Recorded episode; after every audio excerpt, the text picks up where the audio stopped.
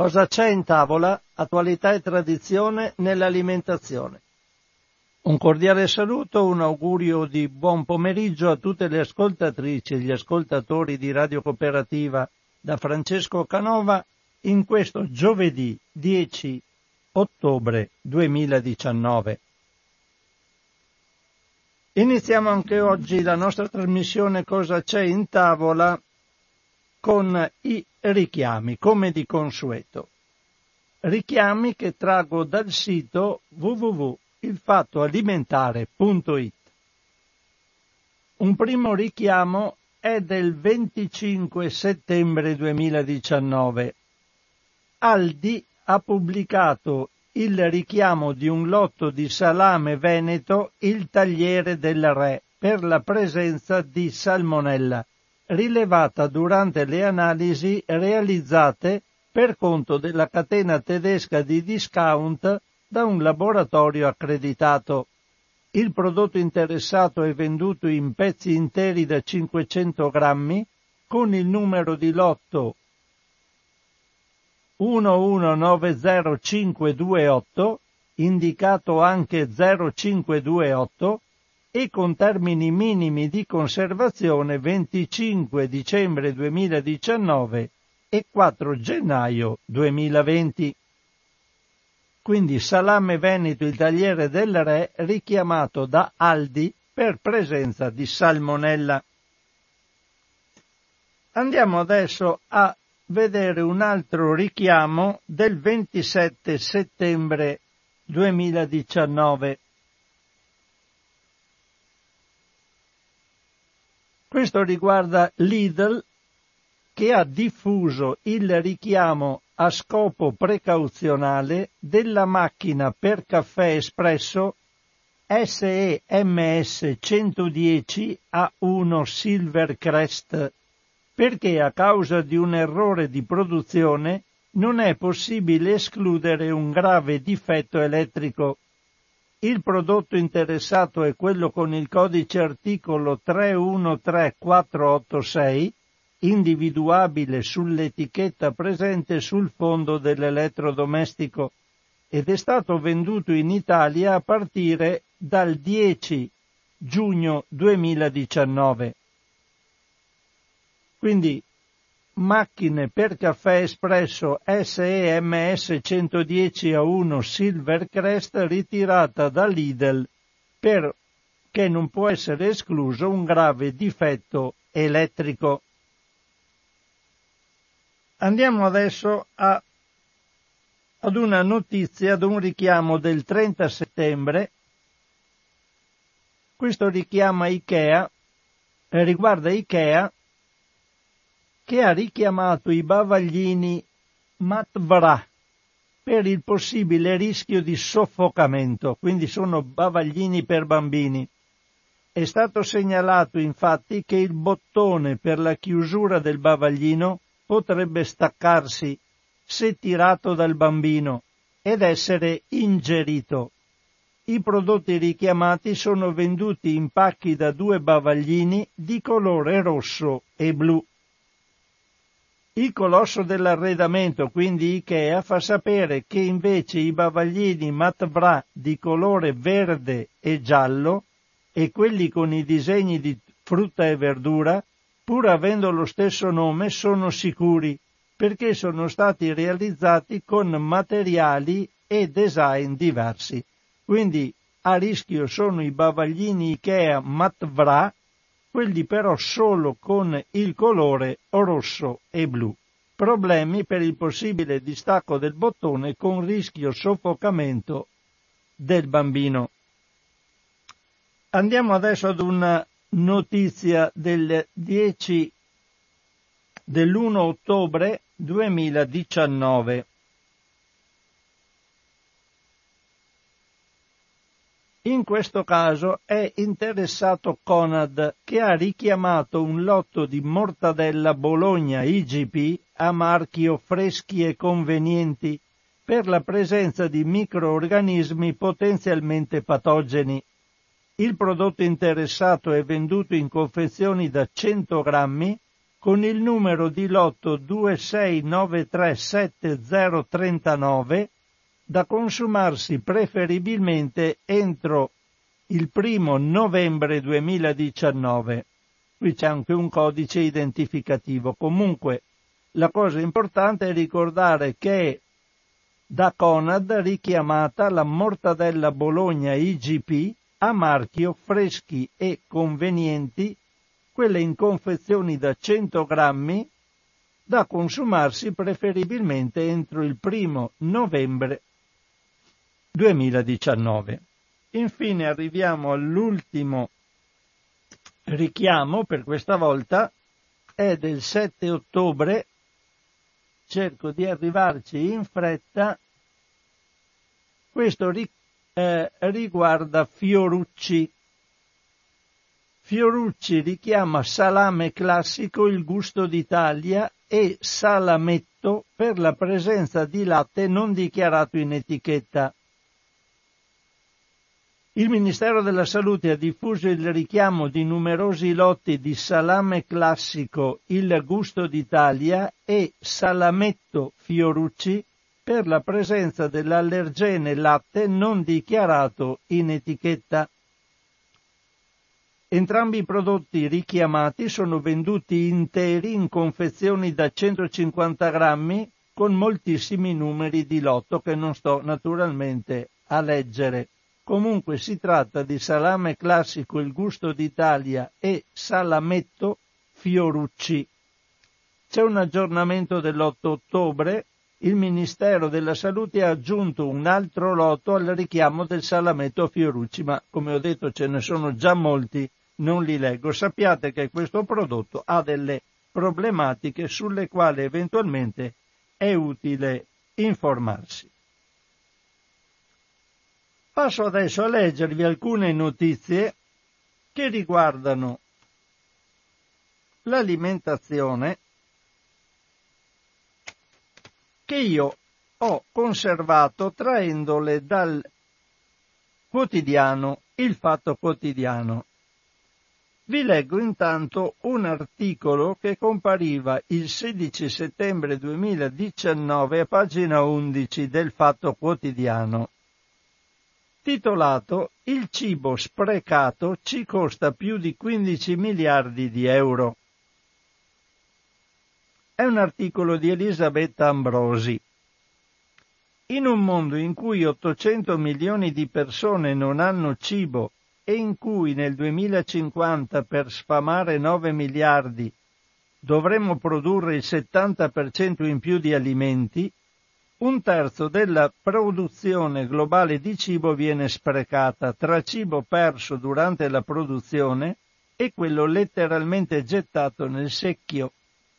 Metà della frutta e degli ortaggi, il 25% della carne, equivalente a 75 milioni di mucche, il 35% del pesce, il 20% dei prodotti lattiero-caseari 1,3 miliardi di tonnellate di cibo, 1,6 se si considera la parte non edibile degli alimenti, cioè quindi quella non consumabile, secondo i dati 2019 della Fondazione Barilla Center for Food and Nutrition. E purtroppo lo spreco è destinato ad aumentare del 61,5% entro il 2030 con un allontanamento dall'Agenda ONU 2030 per lo sviluppo sostenibile che prevede per quella data il dimezzamento dello spreco attuale. La differenza tra paesi è scioccante. Si sprecano 95-115 kg di cibo pro capite all'anno in Europa e in America, contro i 6-11 kg nell'Africa subsahariana e nel sud-est asiatico. Un terzo di cibo sprecato purtroppo significa anche, anche acqua buttata, 250 mila miliardi di litri, tre volte il lago di Ginevra.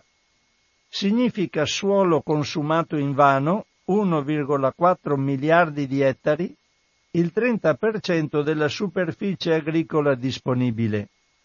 E ancora soldi sprecati. Secondo uno studio pubblicato dalla FAO, Food Wastage Footprint Full Cost Accounting, i costi vivi e nascosti ammonterebbero a 2.600 miliardi di dollari, di cui 700 miliardi di costi ambientali e 900 sociali. Gettare cibo non è più solo un enorme problema morale, ma anche ambientale, perché aggrava il riscaldamento globale. Allo spreco alimentare sono associate emissioni di gas serra per circa 3,3 miliardi di tonnellate, pari a circa l'8% delle emissioni totali. Se fosse una nazione, lo spreco alimentare sarebbe al terzo posto come paese emettitore di anidride carbonica dopo Cina e Stati Uniti d'America. Tra l'altro i cambiamenti climatici aggravano le perdite da filiera visto che eventi avversi possono distruggere interi raccolti.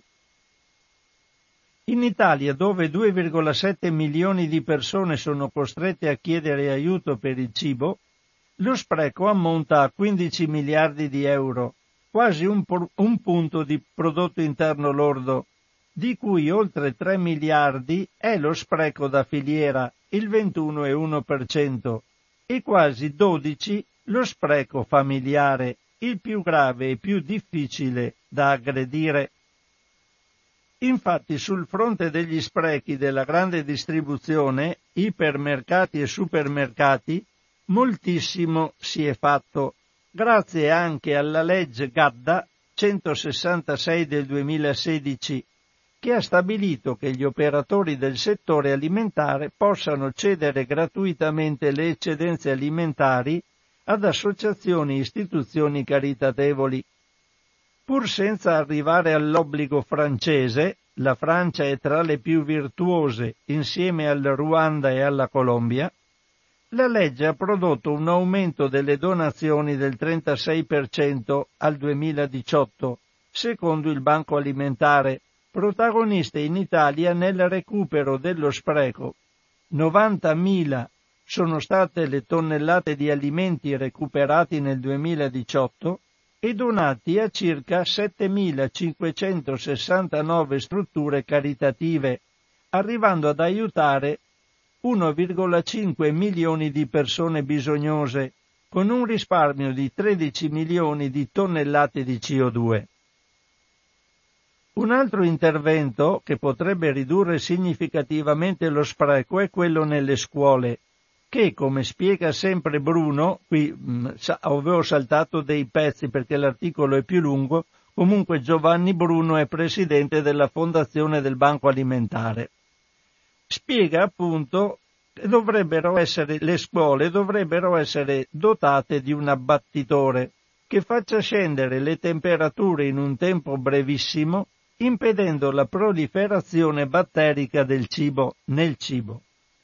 L'obiettivo però è ancora lontano, più facile da attuare subito invece è una robusta educazione alimentare, sia in casa che a scuola.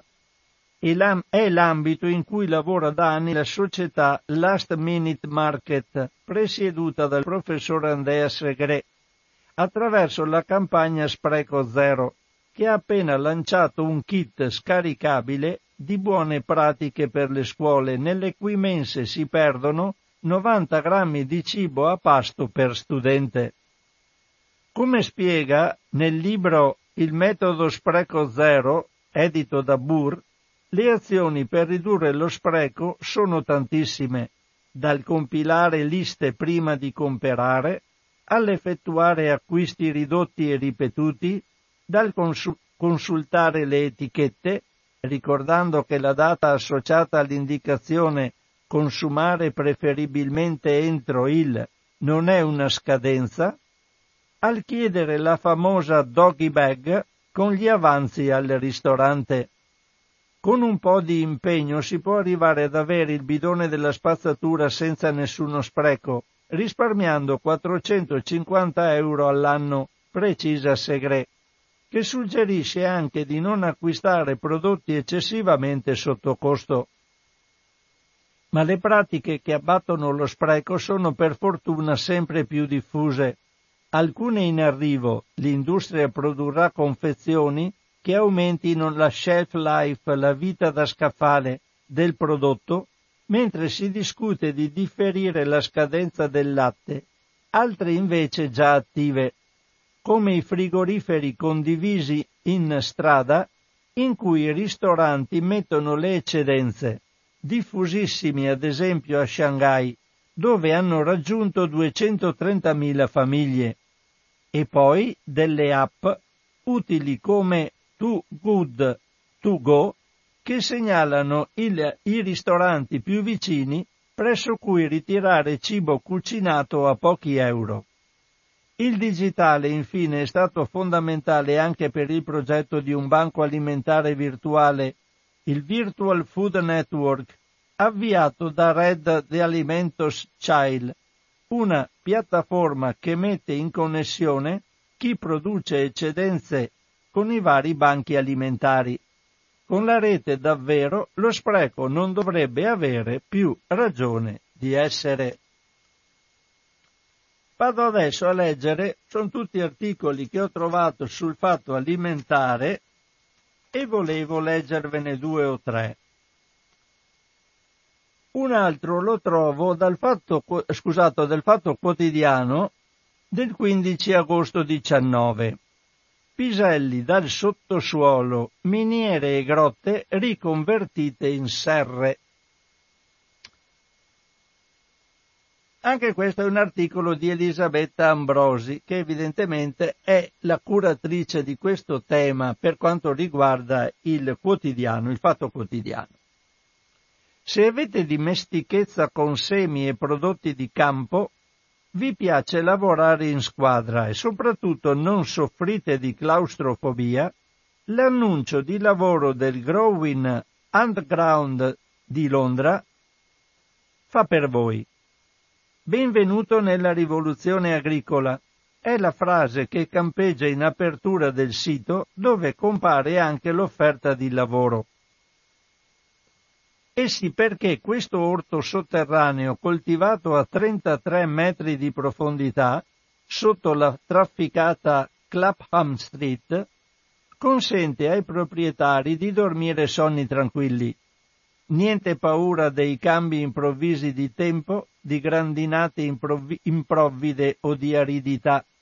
Lampade a LED per dare luce e coltivazione idroponica, ovvero fuorisuolo consentono a diversi prodotti, tra cui piselli, senape, ravanelli, prezzemolo, coriandolo e rucola, distribuiti a chilometro zero solo a Londra, di crescere indipendentemente dalle stagioni nei tunnel utilizzati come rifugi antiaerei nella seconda guerra mondiale. Impatto sull'ambiente quasi zero, energia da fonti rinnovabili, niente pesticidi e pochissima acqua, il 70% in meno di una coltivazione tradizionale. Sotto è meglio è senz'altro anche lo slogan dei gestori della più profonda miniera d'oro d'Europa, a Fiajärvi in Finlandia, che hanno deciso di riconvertire gli spazi a 660 metri sottoterra per coltivare a una temperatura costante di 17-20 gradi. Nelle gallerie sono sistemati gli orti, luppolo, patate, avocado e presto anche un allevamento di insetti, illuminati anche qui a tecnologia LED e irrigati da acqua pompata dalla superficie e depurata. Ma anche alle nostre latitudini qualche caso simile c'è, ad esempio a Napoli si coltiva il basilico, ma anche il rosmarino, la pianta da cui derivano le bacche di goji, fragole e melograno, nel buio del sottosuolo a oltre 35 metri di profondità. Si chiamano gli orti ipogei e sono all'interno del suggestivo percorso della Napoli sotterranea. Niente piogge acide, niente polveri sottili e smog. La luce qui è emessa da speciali lampade che garantiscono la trasformazione delle molecole di anidride carbonica e di acqua in glucosio e ossigeno. Gli urti sono studiati da ricercatori universitari e botanici e hanno suscitato l'interesse persino della NASA, che si occupa di come far attecchire forme di vita all'infuori del nostro pianeta. Che la parola d'ordine oggi quando eventi estremi di poche ore possono distruggere raccolti, sia coprire invece che esporre, lo dimostra anche la maggior diffusione di serre, anch'esse sempre più ecologiche. La più grande d'Italia è high-tech e si chiama Sfera Agricola, una sfera idroponica di 13 ettari a Gavarrano, in provincia di Grosseto, si tratta di una serra in grado di adattare in tempo reale il suo clima per far sì che la crescita di ortaggi avvenga sempre in condizioni ottimali, al di là delle condizioni meteorologiche. Il recupero delle acque piovane e il ciclo di coltivazione chiuso permettono di accumulare acqua nei mesi piovosi e impiegarla durante quelli di siccità, con un risparmio idrico del 90%. Ma in fondo risponde allo stesso principio del proteggere e nascondere anche la semplice pacciamatura, una tecnica agricola antica che consiste nel coprire i campi con un telo, in genere biodegradabile. Alcune aziende agricole la stanno utilizzando per produrre riso e mais risparmiando la metà dell'acqua. Il telo riduce le perdite per evaporazione ed evitando l'attacco di funghi e parassiti. Insomma, il tempo del nudismo agricolo è finito. Chiuso è meglio, sotterraneo ancora di più. Dove un tempo ci si occultava dai nemici, oggi si nascondono le piante dall'avversario clima. Come cambiano i tempi?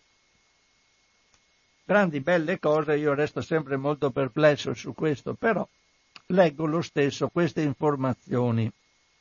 Informazioni che volevo completare con un articolo sempre dal Fatto Quotidiano di lunedì 30 settembre 2019, sempre a firma di Elisabetta Ambrosi, questo articolo riguarda come tema principale alcuni cibi che rischiamo di perdere per sempre e poi c'è un cenno sulle banche delle sementi. L'articolo principale appunto è titolato Clima spariranno caffè e cioccolato. Sempre di Elisabetta Ambrosi, pagina 4 del Fatto quotidiano di lunedì 30 settembre 2019. Dimenticate l'avocado, cibo modaiolo, che impazza in ristoranti onnivori e vegani, oltre che su Instagram, dove è uno dei cibi più fotografati. Il riscaldamento globale sta mettendo a dura prova la sua produzione e infatti i prezzi sono in crescita costante. Il motivo è semplice, occorrono oltre 30 litri di acqua per produrne 30 grammi, oltre 250 litri a frutto e purtroppo l'acqua è sempre di meno. Ma altre colture rischiano proprio come gli animali di diventare beni rari e preziosi. Il quadro generale del problema l'ha disegnato il penultimo rapporto del Comitato Scientifico sul Clima dell'ONU, l'IPCC, dedicato al cambiamento climatico e territorio. È uscito nell'agosto scorso. Il riscaldamento globale aumenta alluvioni, siccità e desertificazioni, oltre a produrre nuovi e diversi parassiti, e va a colpire direttamente la produzione agricola, proprio mentre la domanda di cibo cresce perché cresce la popolazione globale. Ad essere in pericolo però non, solo sono, non sono solo i cibi di cui possiamo fare a meno, ma anche colture base della nostra alimentazione. il World Economic Forum ne ha indicate 11, oltre all'avocado, e due di loro sono veri e propri amatissimi comfort food, come il cioccolato e il caffè. Il primo infatti cresce unicamente in territori con un suolo ricco e molto umido. Molte piantagioni però si trovano in regioni dove le temperature stanno diventando più volatili. Ecco perché si parla di un calo drastico della produzione entro il 2030. Il secondo, cioè il caffè, è messo a repentaglio dalla crisi della comunità delle api perché le temperature alte riducono gli insetti meno resistenti che impollinano le piante. Ancora più grave in realtà è il calo previsto nella produzione di tre cereali chiave per il sostentamento globale, ossia il mais, il grano, il riso, che secondo la FAO producono il 51% delle nostre calorie siccità e alluvioni ne minano la produzione, a fronte di un aumento della domanda del 33% nel 2050. Altra coltura in pericolo è la soia, che potrebbe crollare del 40% entro il 2100 e il problema non è solo la sparizione di tofu e tempeh, la soia infatti è una fonte fondamentale per il biofuel, sarebbe il biodiesel. Anche qui andiamo a vedere come vengono consumate le risorse che potrebbero essere alimentari per fare combustibile per le automobili. I legumi più a rischio, strano a dirsi, sono i ceci, che richiedono tantissima acqua oltre 2000 litri per una scatola, mentre la frutta secca più vulnerabile al cambiamento climatico sono le arachidi, molto sensibili agli sbalzi di temperatura. Infine a rimetterci sono anche moltissimi tipi di frutta, dalle banane che richiedono acqua consistente e clima moderato e che tra l'altro oggi sono sotto attacco di un parassita che sta distruggendo le piantagioni. Alle delicate fragole, dalla frutta con nocciolo che cresce precocemente per il caldo, salvo essere distrutta poi dal gelo improvviso, all'uva, tanto che anche il vino rischia di ridursi dell'85% entro i prossimi 50 anni, a meno che non si comincino a sperimentare altre varietà di viticci più resistenti. Requiem anche per lo sciroppo d'acero, che richiede temperature alte di giorno ma fredde di notte. Gli alberi stressati producono così sempre meno linfa. Purtroppo l'elenco cibi, dei cibi a rischio è destinato ad allungarsi. Ovviamente maggiormente a repentaglio sono quelli per la cui produzione è necessaria più acqua. Interessante a questo proposito il lavoro del Water Footprint Network, sul cui sito si trova una galleria che misura l'impatto idrico di ogni alimento. Tra i peggiori su questo fronte c'è la carne bovina, 15.415 litri per chilogrammo di carne bovina, quella di maiale 5.988 litri per chilogrammo, il burro 5.553 litri per chilo, il cioccolato 17.196 litri per chilo. Ma la sicurezza alimentare è a rischio? Secondo una rielaborazione del rapporto IPCC sull'agricoltura e il suolo fatta dal Centro Euro-Mediterraneo sui cambiamenti climatici, CMCC, L'aumento delle temperature riduce la produttività dei raccolti ovunque e sta minacciando la sicurezza alimentare nelle zone aride del pianeta, in particolare in Africa, nelle regioni montuose dell'Asia e nel Sud America, dove risiede la metà delle popolazioni vulnerabili. Il cambiamento climatico di conseguenza avrà un impatto anche sui prezzi, che aumenteranno del 23% per il 2050. e se su un lato una crescita contenuta della concentrazione di CO2 potrebbe migliorare la produttività di alcune colture, dall'altro diminuisce la qualità nutrizionale di alcuni alimenti, come il grano, che avrà meno proteine, zinco e ferro. Esistono però strategie di adattamento a questo quadro, la protezione delle foreste e la riduzione del degrado boschivo, ad esempio, è tra le azioni di mitigazione del clima più efficaci, ma di ancor più facile adozione è, secondo gli esperti IPCC CMCC, il cambio della dieta alimentare.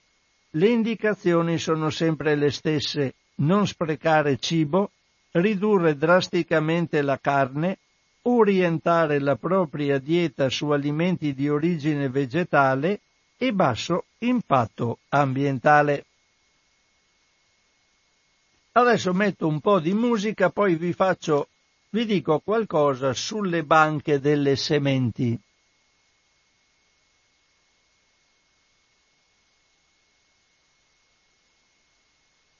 Vediamo un po' cosa qua. Ecco qua.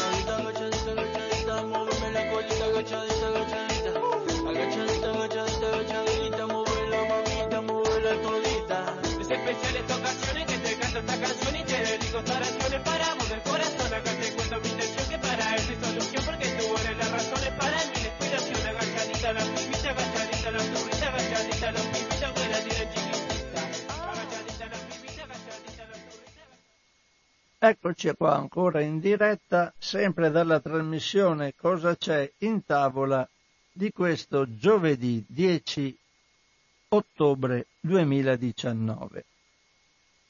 Ho detto vi volevo leggere qualcosa sulla, sulle banche delle sementi. L'hanno chiamata la, eh, il titolo di questo articolo è Il giardino dell'Eden congelato Qui vengono conservati i semi. L'hanno chiamata la cassaforte dell'Apocalisse, ma anche l'arca di Noè della diversità. È una struttura suggestiva in calcestruzzo armato e porte in acciaio, che può resistere a quasi tutto, attacchi nucleari, incidenti aerei, guerre, catastrofi naturali. Dentro in sole tre sale è stoccato tutto il patrimonio genetico delle sementi che usiamo per nutrirci e che l'uomo ha utilizzato in agricoltura negli ultimi 130.000 anni. È la Svalbard Global Seed Vault, una vera e propria banca delle sementi. Inaugurata nel 2008, si trova alle Svalbard norvegesi in un luogo esente da attività tettonica a 1200 km dal Polo Nord e a 130 metri sul livello del mare. L'impianto ha una capacità di stoccaggio di 4,5 milioni di semi. Attualmente ne ospita 1.078.673 di 6.007 specie diverse ci sono più di 150.000 campioni di grano e riso e 80.000 di orzo, a una temperatura di meno 18 gradi.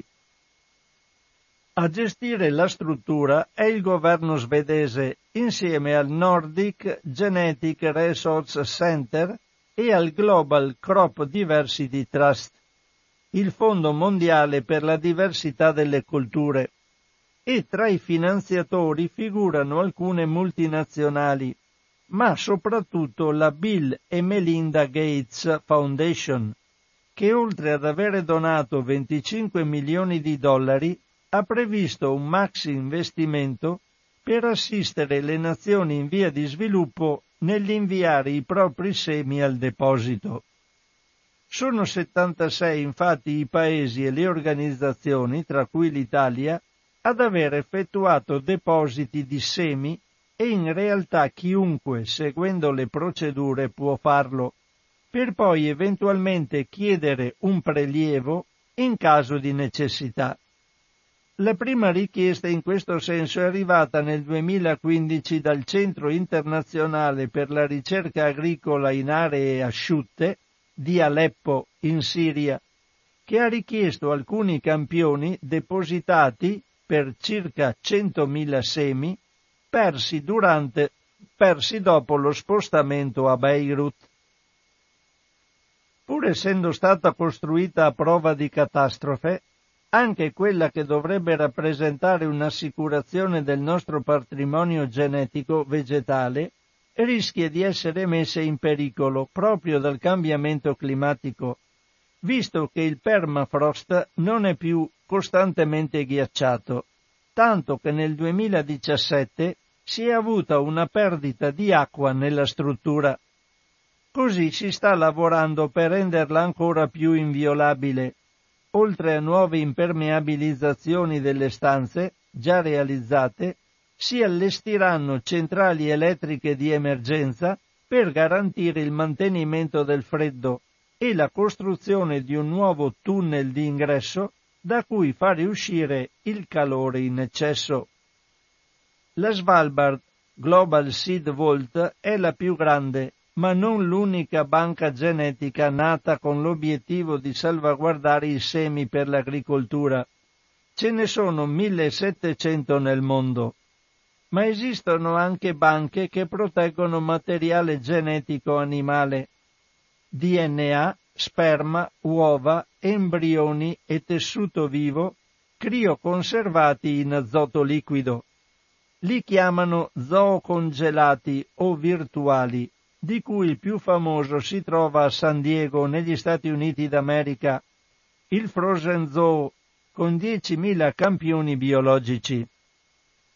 Gli scopi sono diversi e al momento non sono legati al riscaldamento globale, ma, ma in un mondo che sta progressivamente perdendo la sua biodiversità a causa del clima, banche come queste saranno in futuro sempre più strategiche.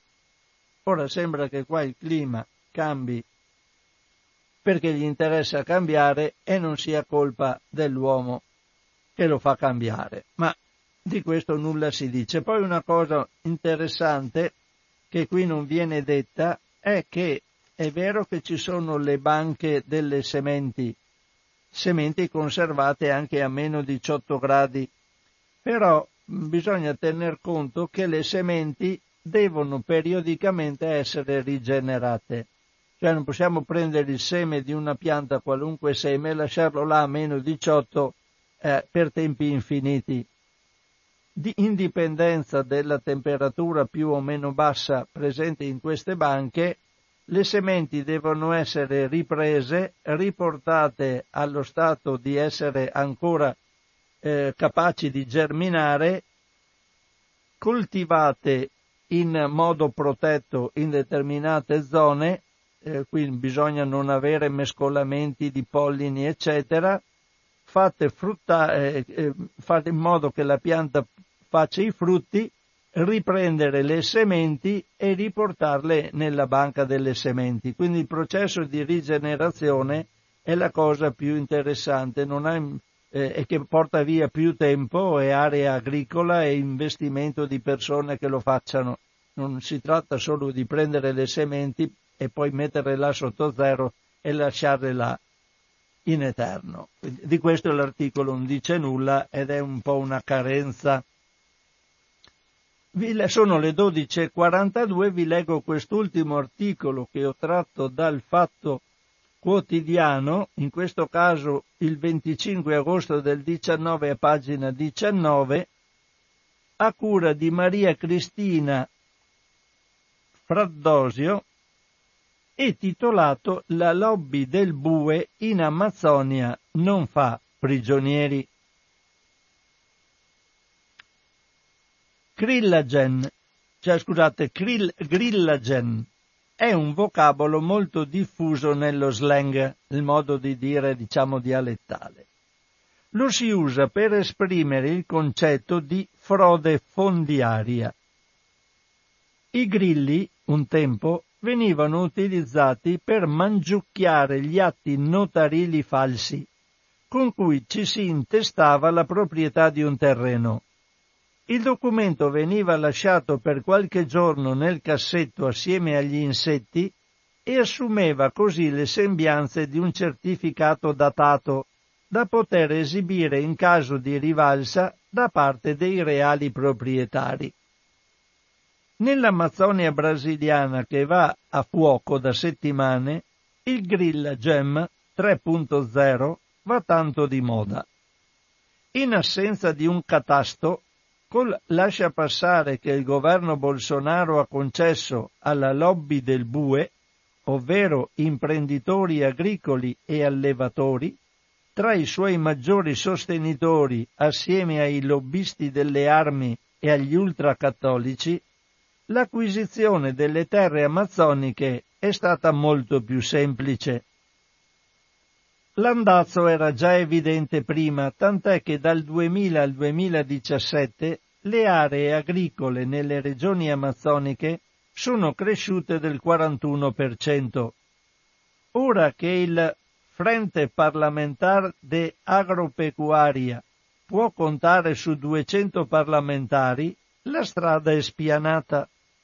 Via i divieti per l'uso di pesticidi, via i dazi sull'importazione di macchine agricole, via il Fondo Nazionale dell'Indio dal Ministero della Giustizia, meglio assegnarlo a quello dell'agricoltura che ora si occupa di demarcare i territori dei popoli originari a favore di quel 1% di latifondisti che possiede il 45% dei terreni coltivabili. L'agrobusiness in Brasile produce più del 20% del prodotto interno lordo nazionale, frutta 1,2 bilioni di real l'anno e impiega oltre 30 milioni di persone. Gli analisti prevedono il miglior raccolto della storia dopo il 2017 di oltre 230 milioni di tonnellate di prodotti trasformare un solo ettaro di foresta amazzonica in terreno da allevamento rende ogni anno 148 dollari. Destinarlo all'estrazione di legname da esportare 1000 dollari. Il paradosso è che ne varrebbe 6.820 se fosse rispettata e mietuta solo per la raccolta di frutta, lattice e legname ma questo alla lobby del bue non interessa. A dirlo è la ricerca degli scienziati Bivutis, ILT Champions e J. E. House, pubblicata sulla rivista Nature. Il Brasile si classifica al primo posto a livello mondiale per l'esportazione di carne bovina e avicola, soia, canna da zucchero, etanolo, caffè e arance. I grandi produttori di soia, cotone e canna da zucchero sono riuniti nell'Associazione dell'Agrobusiness ABAG. Il mercato è inattivo di 87 miliardi di dollari, ma le pressioni internazionali per via degli incendi stanno facendo tremare anche loro. Temono un boicottaggio europeo dei prodotti brasiliani lo ha ammesso qualche giorno fa il presidente dell'Associazione dell'Agrobusiness, Marcello Brito.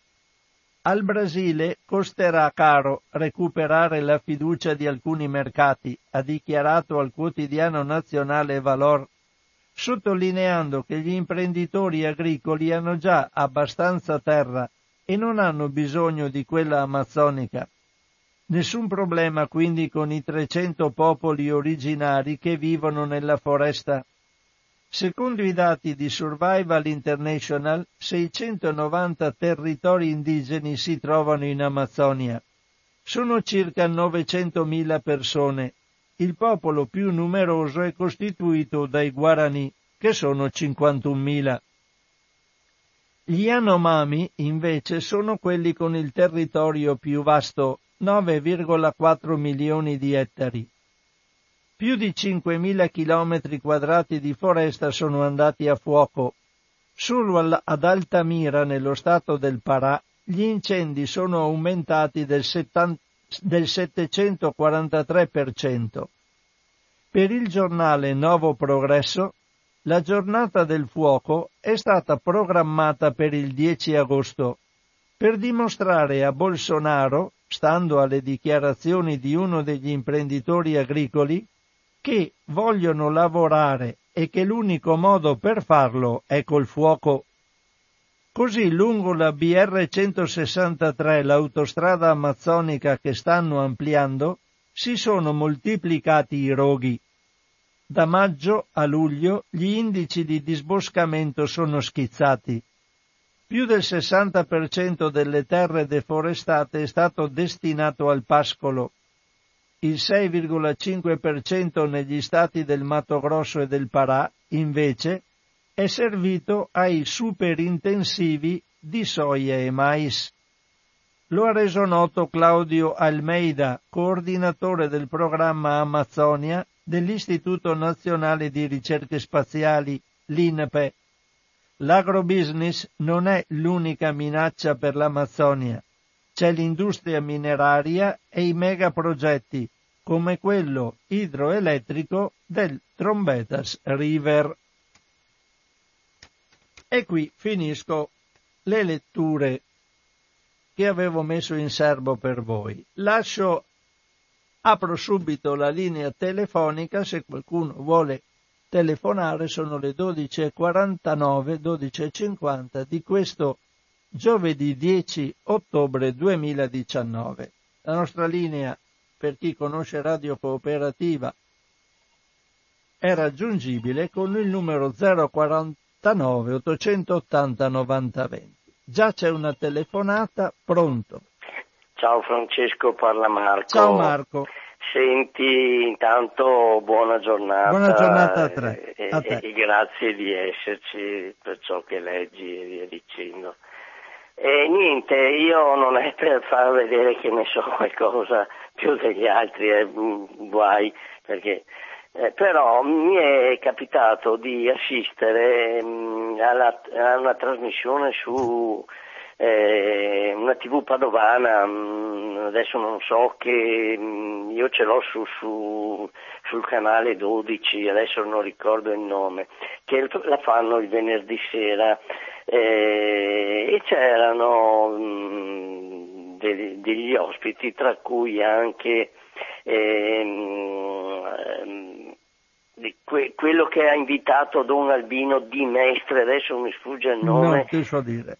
Eh, aspetta, ehm, un'amnesia, vabbè, comunque che si occupa di ambiente Sì. e, e- e niente, parlavano del- del- dell'Amazzonia, adesso poi se mi viene in mente ti- te lo dico in un attimo, eh, Sì. ti ritelefono, adesso mi, mi sfugge, ho proprio un'amnesia. E allora eh, era dei Verdi comunque, del partito dei Verdi, mm, penso che lo sia ancora Sì, e sì, via dicendo.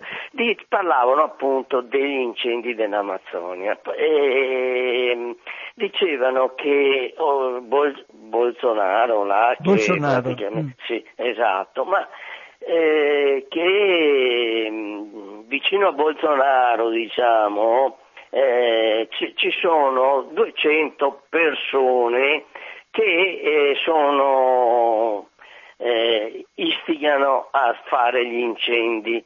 eh, sotto ovviamente la sua protezione, eh, però non è l'unico e solo, eh, via dicendo.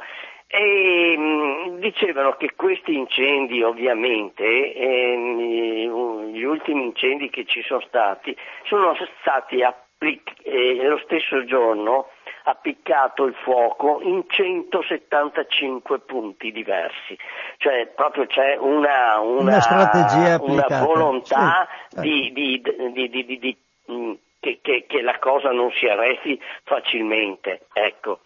E, Boato, Boato Bo- scusa, sì, sì. è il, è Michele Boato che, che anche Don Albino ha invitato da poco in radio.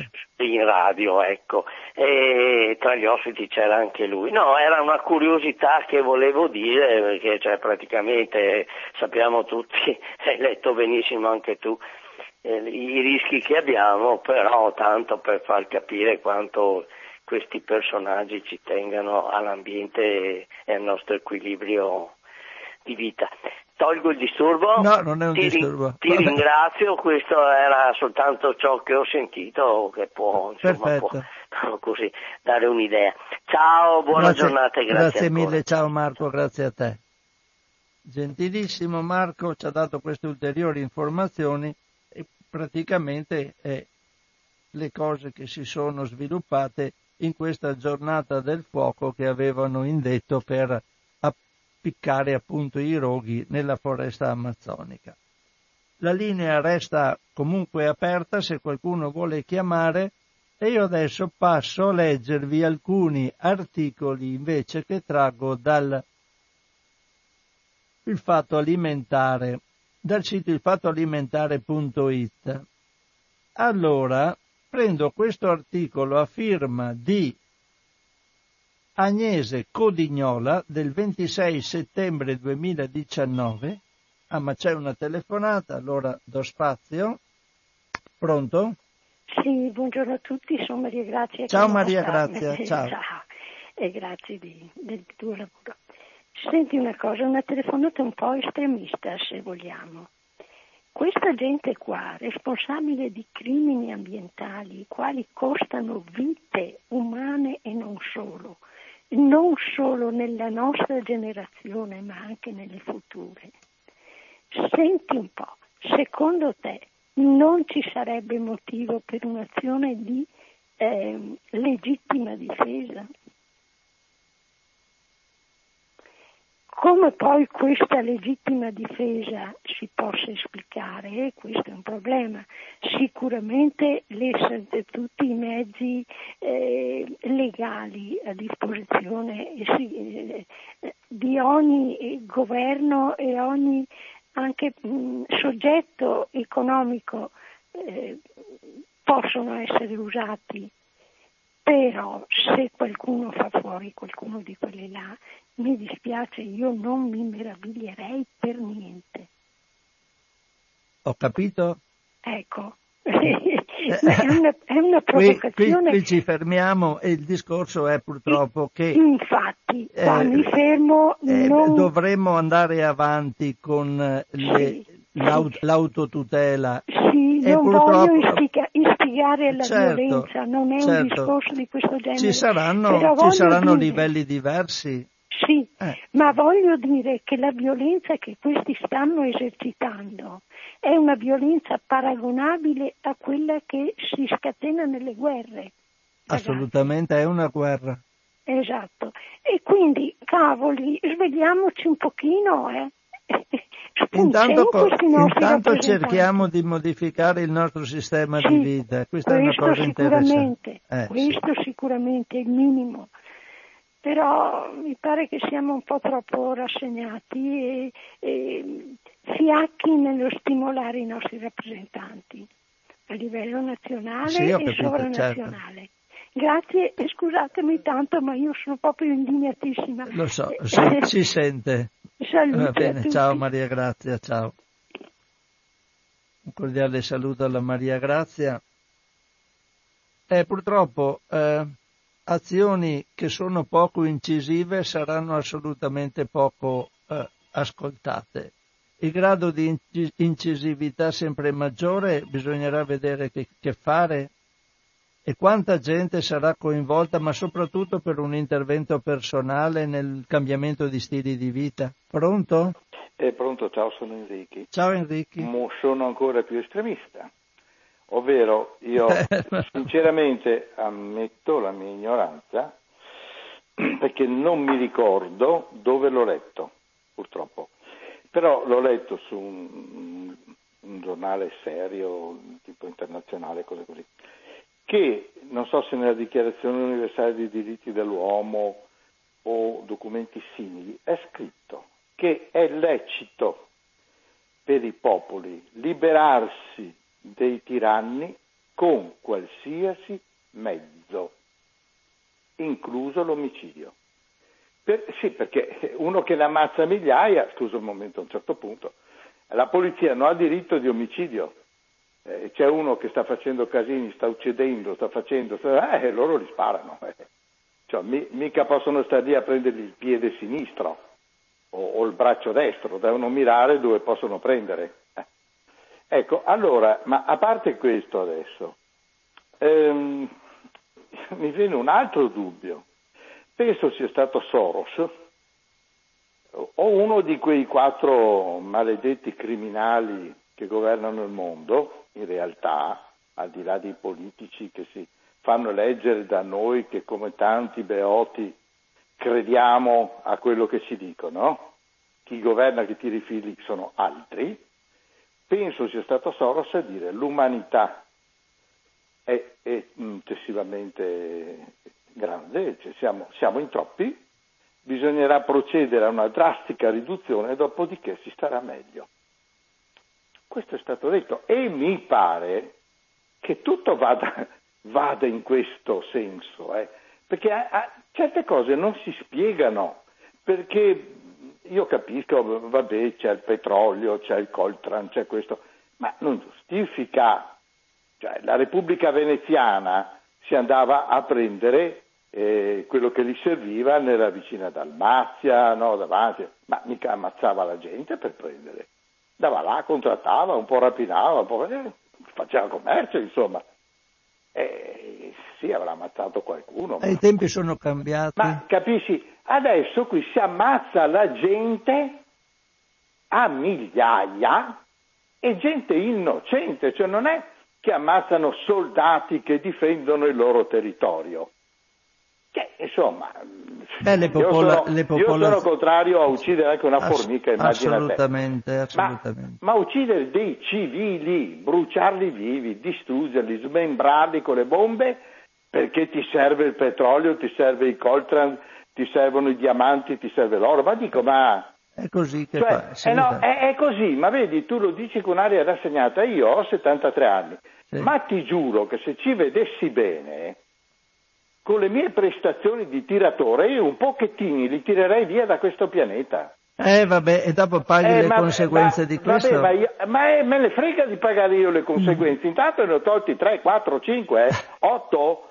Eh vabbè, sarà bene per miliardi di persone, perché ognuno di questi fa almeno 700-800 milioni di persone che stanno male. A, eh. a livello personale per risolvere un problema che è generale bisogna prima che la sì, generalità sono... delle persone comincia a cambiare idea, allora non serve neanche più ammazzarli. Ma, ma tu non puoi cambiare la mentalità di certa gente. C'è, c'è un paio non sto di persone... parlando di chi eh. crea problemi, ma degli altri che li subiscono. Sì, ma quelli che li subiscono non hanno le forze per ribellarsi.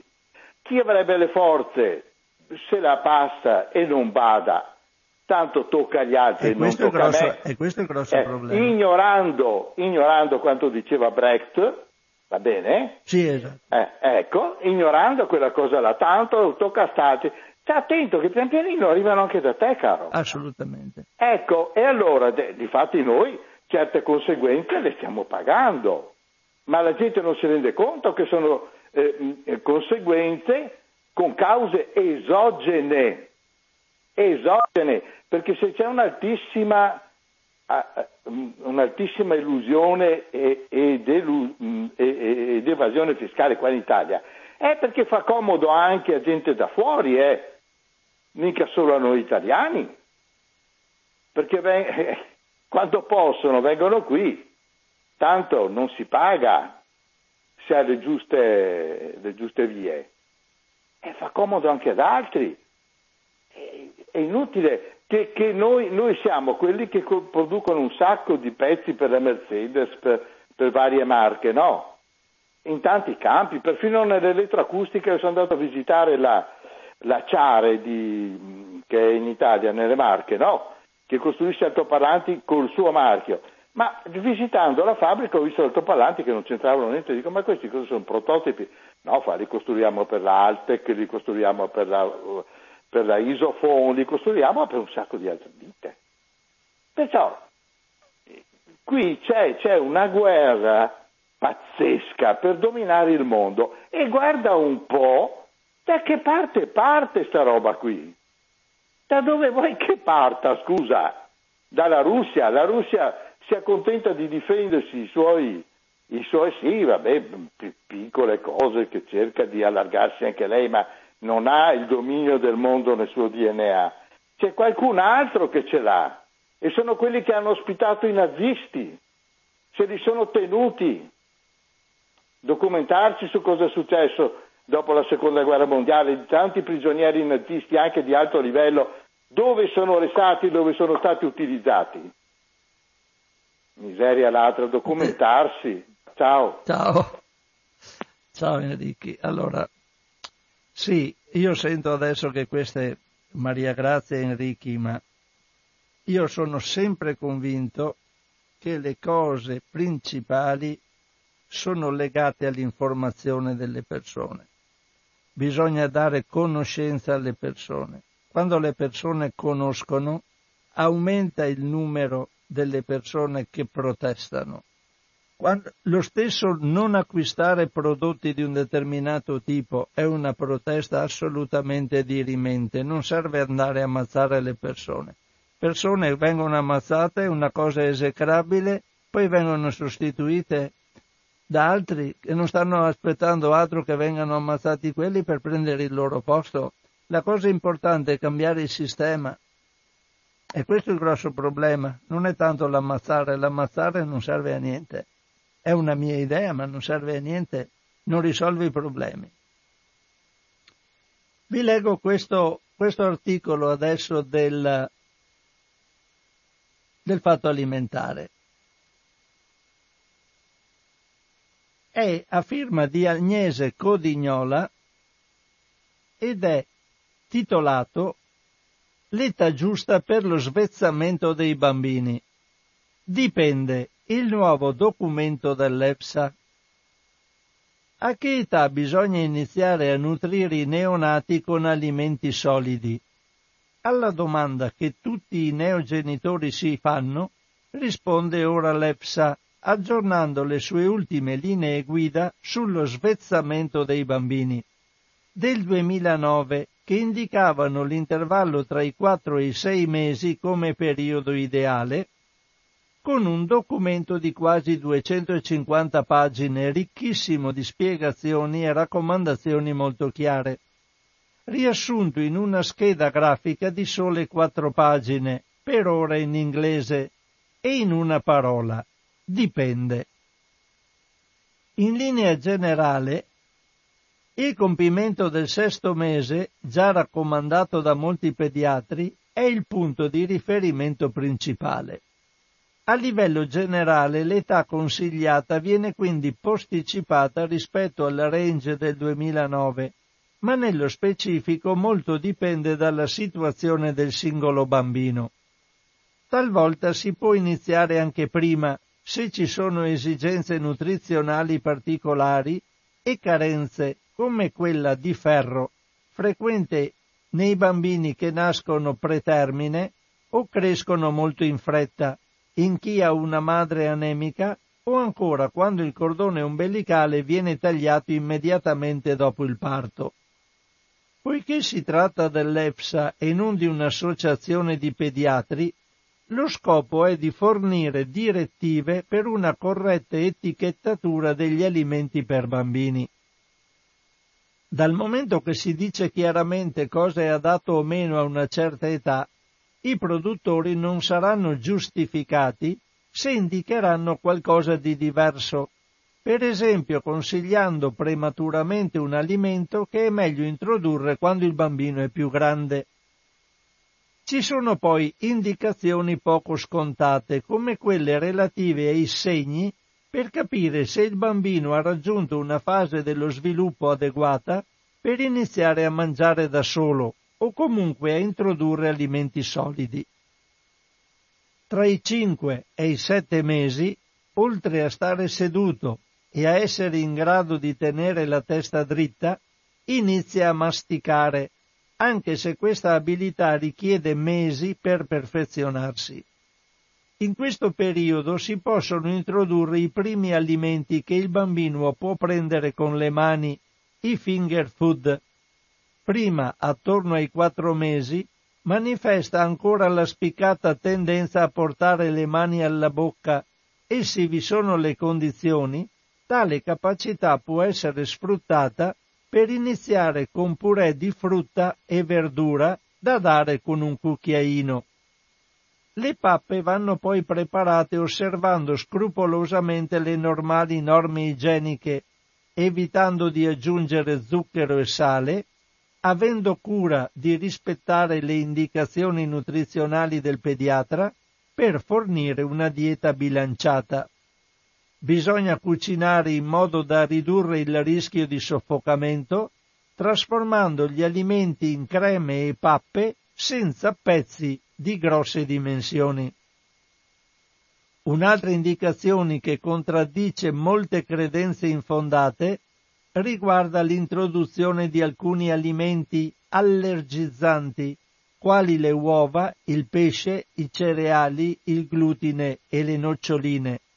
Ritardarne la somministrazione non ha alcun effetto sul rischio di allergie o di celiachia, quindi si possono dare anche presto, se si vede che la cosa può essere fatta.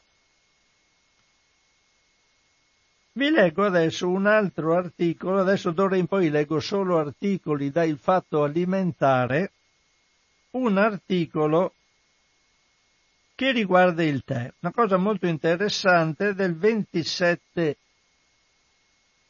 settembre, no, 27 ottobre, no, 27 settembre, scusate, vi leggo queste sulle microplastiche del tè, o meglio non del tè, ma delle bustine da tè. Articolo di Agnese Codignola, tè alle microplastiche, Ogni bustina in plastica rilascia miliardi di micro e nanoparticelle durante l'infusione. Per saperne di più, qui c'è la foto, le bustine in, eh, in plastica sono quelle che sono fatte a piramide, quindi quando eh, c'è una specie di retina che uh, sembra una piramide che contiene un, il tè miliardi di micro e nanoparticelle di plastica per ogni tazza di tè. Questo è quello che succede quando i, quando i filtri per infusi in materiale plastico, purtroppo sempre più pes- presenti sul mercato, entrano a contatto con l'acqua bollente, con conseguenze al momento sconosciute sulla salute ed effetti sull'ambiente noti solo in minima parte, in particolare sul mare e sugli organismi acquatici. Dopo gli allarmi sugli ftalati, composti che interferiscono con l'assetto ormonale, anch'essi facilmente dispersi nell'acqua bollente dalle bustine da tè, arriva ora quella sulle microplastiche.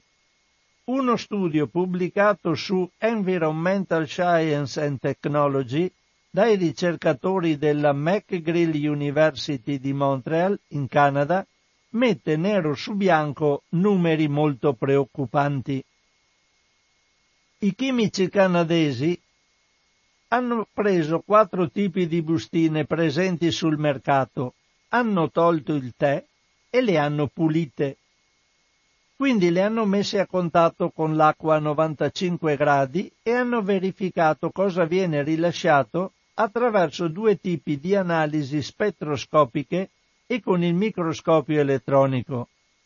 Si è così scoperto che nel volume equivalente a una tazza erano dispersi in media 11,6 miliardi di microparticelle, cioè di particelle con un diametro superiore ai 100 nanometri, e 3,1 miliardi di nanoparticelle, cioè di particelle con un diametro inferiore ai 100 nanometri. Per confronto, un capello umano ha un diametro medio di 75.000 nanometri. Nessun dubbio sulla provenienza delle particelle, perché la loro composizione rispecchiava fedelmente quella della plastica dei filtri, ovvero nylon e polietilene tereftalato. Poi hanno voluto verificare se il contatto con queste par- microplastiche avesse conseguenze misurabili sulla pulce d'acqua, un piccolissimo crostaceo marino planctonico, e hanno visto che ci sono conseguenze misurabili sia a livello comportamentale sia dal punto di vista dello sviluppo e che gli effetti dipendono dalla dose.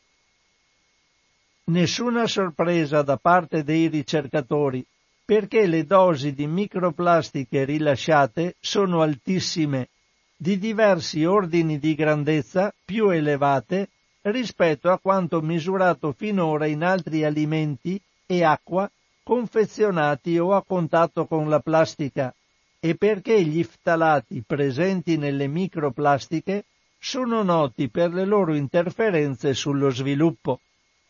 Le conseguenze sull'organismo umano non sono note e molto dipende con ogni probabilità dalla quantità e dalla frequenza con la quale si consumano tè e infusi contenuti in filtri di plastica.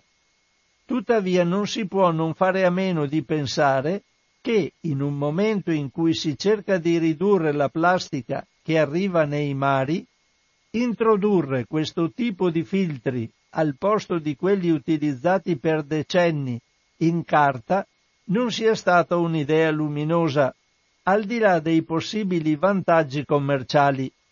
Per fortuna esistono ancora moltissimi marchi di tè, tisane e infusi che offrono i propri prodotti in filtri di carta, oltretutto riciclabile. Ogni consumatore può scegliere. Quindi se non volete correre questi rischi, non comprate i tè che sono contenuti in quelle bustine che sembrano delle piccole piramidi. Prendete i tè che sono contenuti nelle classiche bustine di carta Oppure, meglio ancora, prendete il tè sfuse, comprate le bustine di carta sfuse, le riempite con la quantità di tè che volete utilizzare e fate l'infusione per conto vostro. O lo facciamo per conto nostro, mi ci metto dentro naturalmente anch'io. Poi potrei leggervi questo articolo Asiago d'Alaska anche questo è del 27 settembre 2019. Asiago d'Alaska, un articolo a firma di Roberto Lapira.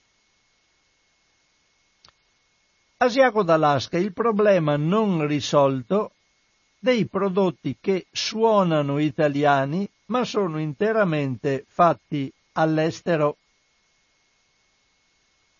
Sono da poco tornato, questa è una lettera che viene scritta al fatto alimentare da un certo Francesco, cui poi risponde Roberto Lapira. Questo Francesco dice, sono da poco tornato da un viaggio in Alaska, dove oltre ad ammirare la bellezza della natura, mi sono divertito a curiosare fra gli scaffali dei market locali per approfondire in qualche modo la cultura alimentare del territorio. Mi sono imbattuto in diverse imitazioni di prodotti alimentari italiani. Quello che mi ha maggiormente sorpreso è stato un formaggio stagionato sei mesi denominato Asiago Cheese, quindi formaggio asiago, come mostrano le foto in allegato. Il formaggio viene commercializzato con il marchio Boar's Head. Sull'etichetta è riportata la frase Italian Alpine Style, cioè stile alpino italiano. Vi garantisco che l'aspetto e il gusto non hanno praticamente nulla in comune con il vero asiago DOP. Mi chiedo se, come in tanti altri casi, non si possa fare nulla per difendere il vero Made in Italy e i prodotti tipici del nostro paese. Risponde Roberto Lapira. La lettera evidenzia un problema ancora di difficile soluzione, quello della tutela dei prodotti DOP e delle denominazioni tipiche di alimenti nostrani all'estero. Alcuni paesi come il Canada e gli Stati Uniti, tra cui l'Alaska, riconoscono la legittimità solo di pochissime DOP italiane e quindi non considerano violazione l'appropriazione di un nome di un prodotto, in questo caso l'Asiago, che in Europa è tutelato dalla legislazione. La questione è economica ma anche culturale. Questi paesi hanno una scarsa cultura alimentare e gastronomica rispetto all'Europa. L'immaginario collettivo fatica a riconoscere un così elevato numero di prodotti alimentari protetti e tutelati per differenze legate alla storia, al territorio e alla tradizione culinaria. Grazie a questa filosofia ci sono numerose imprese, anche di italiani o francesi, che ispirandosi alla tradizione del paese di origine propongono imitazioni, come quella che il lettore segnala, che, per, che però riportano il nome del prodotto DOP. Adesso volevo leggere qualcos'altro, vediamo un po'. Il Fish Dependence Day. Un articolo sempre di questo giorno del 27, vediamo se ho, riesco a beccarlo. Sì, è a firma di Valeria Balboni.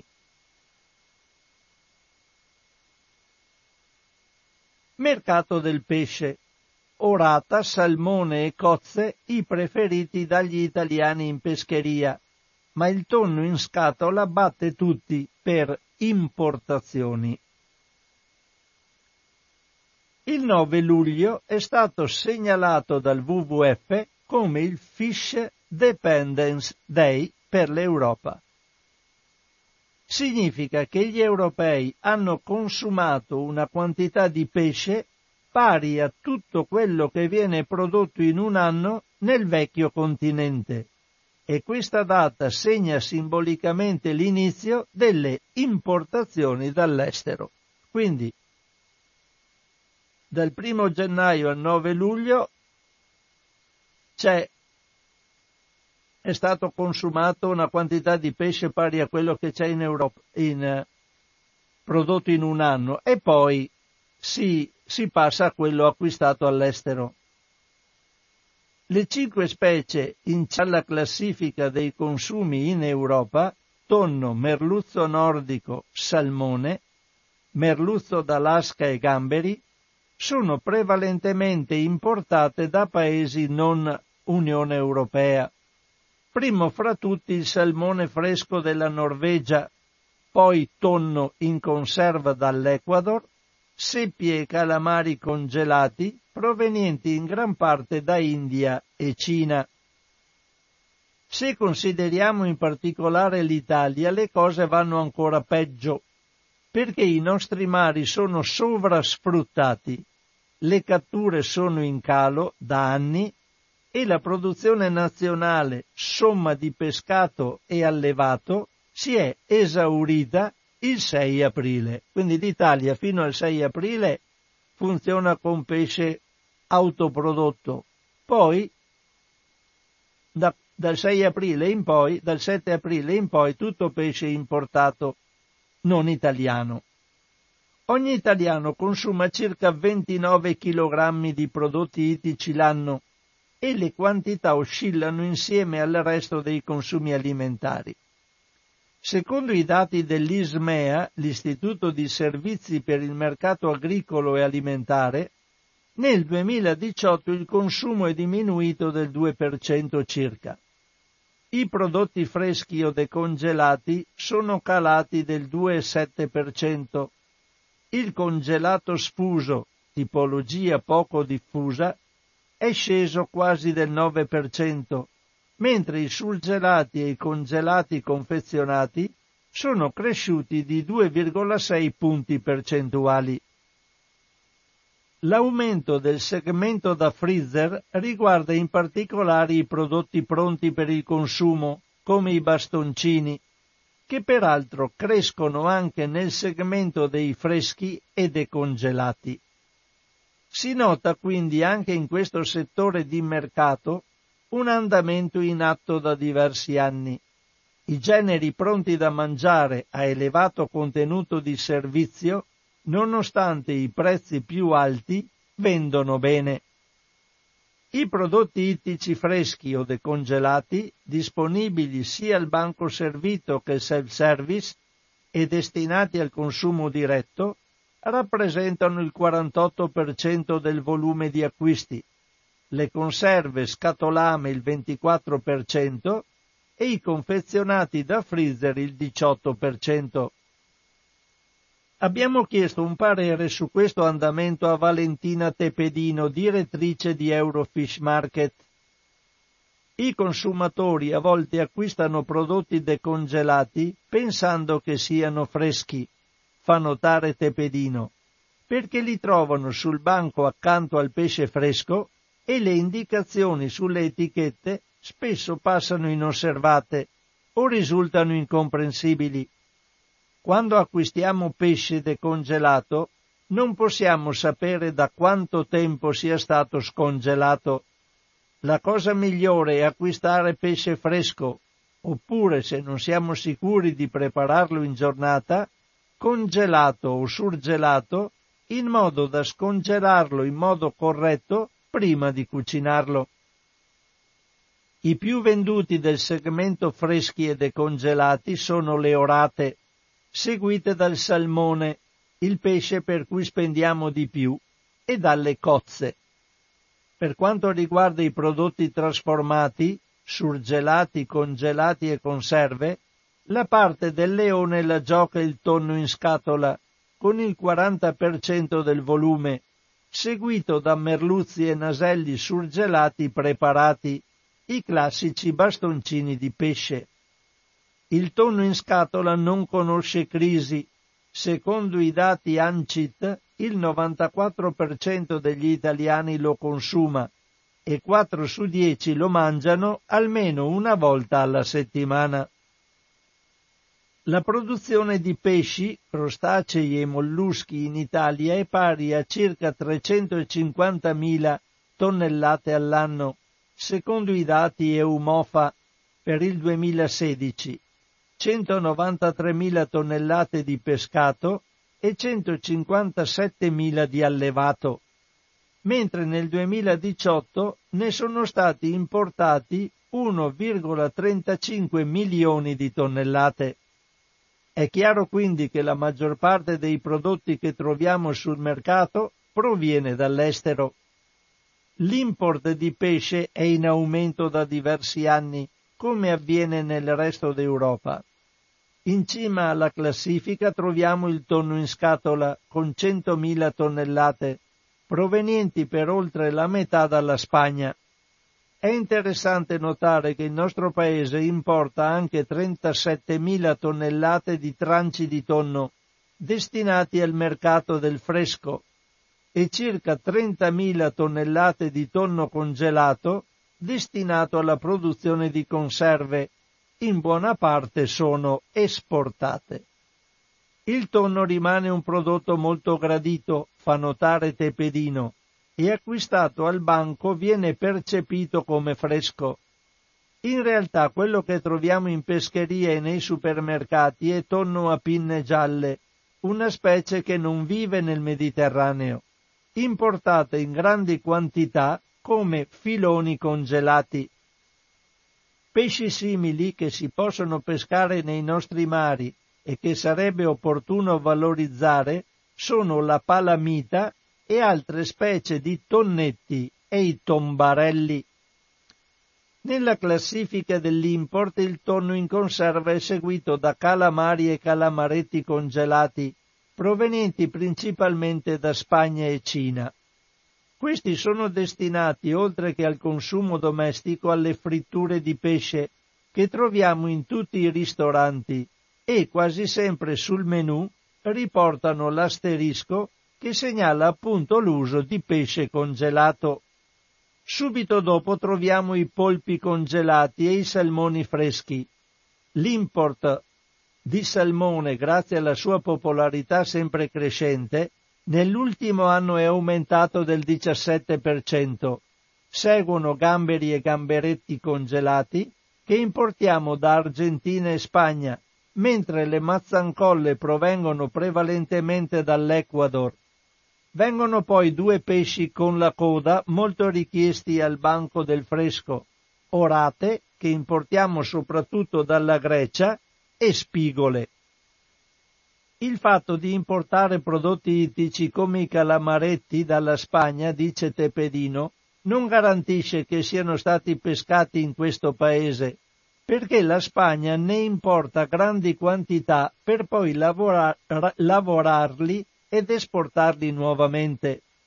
Orate e spigole allevate all'estero sono più convenienti di quelle nazionali, sia per le differenze climatiche che rendono la crescita più rapida, sia perché il costo del lavoro e le spese dovute alla burocrazia sono inferiori. Gli allevamenti in Grecia o in altri paesi dell'Unione Europea devono comunque seguire la stessa normativa in vigore in Italia non si devono quindi considerare prodotti di qualità inferiore. Pare incredibile, ma poco oltre in questa classifica si trovano le preparazioni di surimi, di cui importiamo 13,5 mila tonnellate, con una crescita del 25% rispetto all'anno precedente. Il surimi, prodotto dalla dizione orientale, è una pasta di pesce, ottenuta con pesce tritato che può appartenere a diverse specie e nei casi più pregiati è merluzzo d'Alaska.